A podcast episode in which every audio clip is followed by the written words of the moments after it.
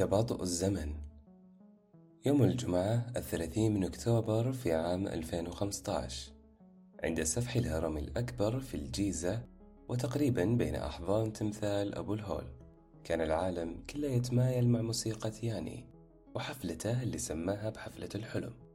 كانت تجربة فريدة عاشتها مصر والمصريون. زاد التفرد بذلك الصوت المشوش والذي يخالطه تردد صوتي وكأنه رسالة صوتية لكل من حضر الحفل. وفعلا كان هذا اتصال من الكابتن الأمريكي سكوت كيلي يخاطب فيه الموسيقار اليوناني أثناء حفلته الحلم في مصر. قائلا مساء الخير ياني. مساء الخير مصر والعالم. أهلا بكم في حفلة الحلم. معكم القبطان كيلي على متن محطة الفضاء العالمية. حبيت أتواصل معكم وأنا في الفضاء. وأرسل لكم جميعا تحية خاصة. غالبا ما كنت أمر من فوق مصر والإهرامات والنيل لأرى الأضواء الساطعة تظهر من هذه المنطقة الأثرية. خلال النهار تبدو ألوان الأرض ساحرة وسالبة للأنفاس. بدون الحدود السياسية التي نراها في الخريطة نبدو كلنا جزء من مجتمع عالمي واحد مجتمع يشع بالسلام والأمل. أتمنى أننا في يوم ما أن نستطيع رؤية الأرض من أسفل كما تبدو لي حاليا من الفضاء. أن نعيش في سلام وسعادة. أتمنى أن أراكم جميعا عندما أعود إلى الأرض قريبا. أهداف كثيرة حققتها تجربة سكوت وأهمها حقيقة أن الزمن يتباطأ بالنسبة لسرعة حركتنا نحن البشر.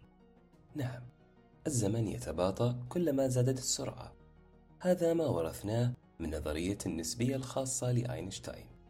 الزمن يتباطأ كلما زادت السرعة وهذا يعني أننا إذا زدنا سرعتنا إلى أن نصل لسرعة الضوء فإن الزمن سيتوقف. والمصيبة ماذا لو زدنا سرعتنا عن سرعة الضوء؟ فإننا سنسافر عبر الزمن إلى المستقبل. والسفر عبر الزمن فكرة لا بأس بها في عالم هوليوود.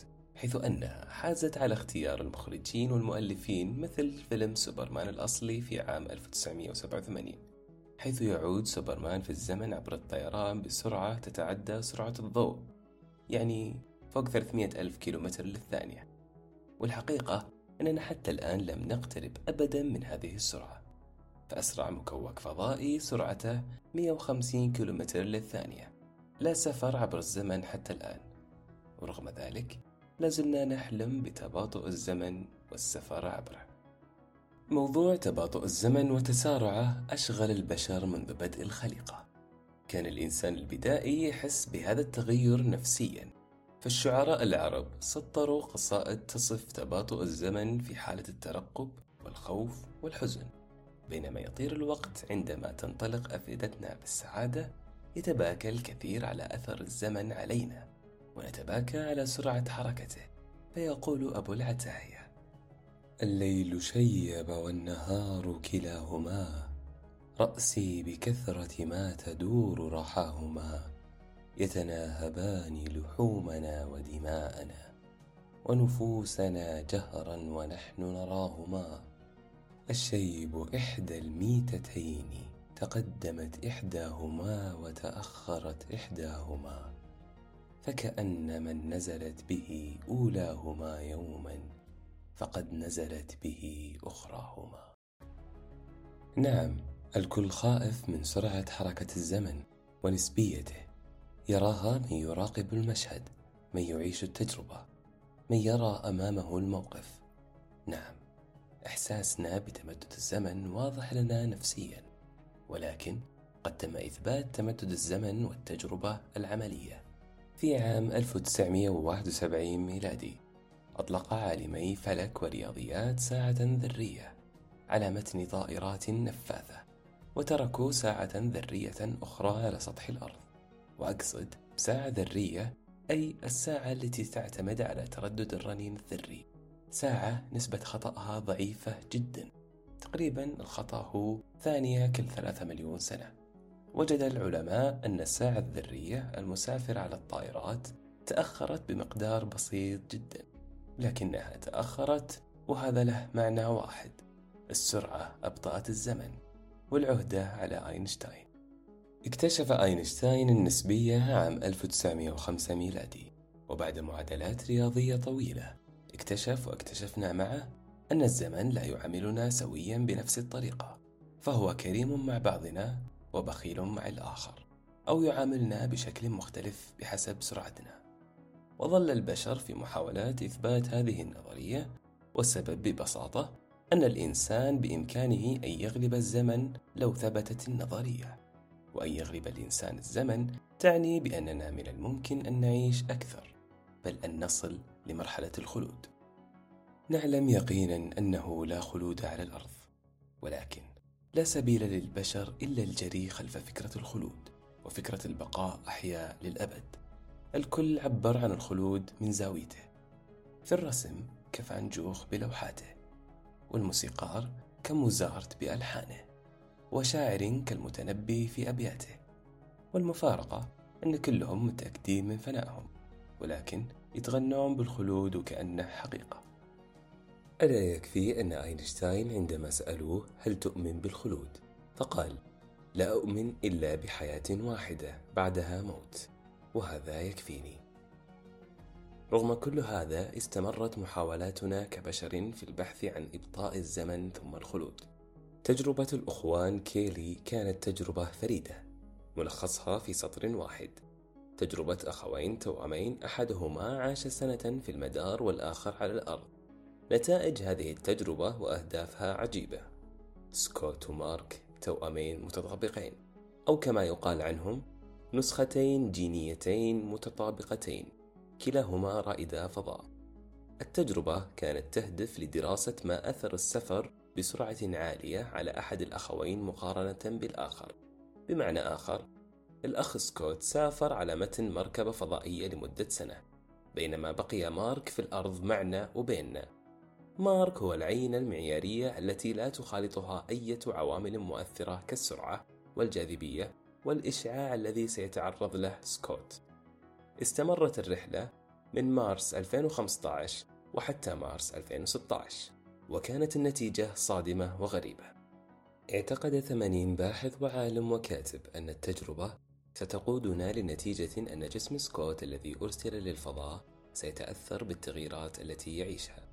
فالعيش في الفضاء راح يأثر جدا على خلاياه وديناميكية جسمه.